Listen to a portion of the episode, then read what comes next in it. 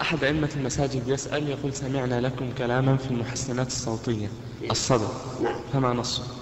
آه، نص ذلك أن هذه آه، المحسنات الصوتية التي الصدى إذا كان يلزم منها تكرر الحرف فهذه حرام لأنه زيادة في كلام الله عز وجل ولا يحل وأما إذا كان لا يلزم منها تكرر الصوت نظرنا إذا كانت تظهر الصوت وكأنه صوت مغني فهذا أيضا ممنوع. ولكن لا لا لا نلزم بالتحريم لأنه ما في زيادة على على لفظ القرآن. هذا ما نقول حول هذه المحسنات ثم نقول يا إخواني العبرة مو بالطرب والتلذذ عند الصوت العبرة بالخشوع. وكم من إنسان قرأ بدون مكبر الصوت؟ فضلا عن اللي قلت هذه. وكان أخشع له ولمستمعين نعم.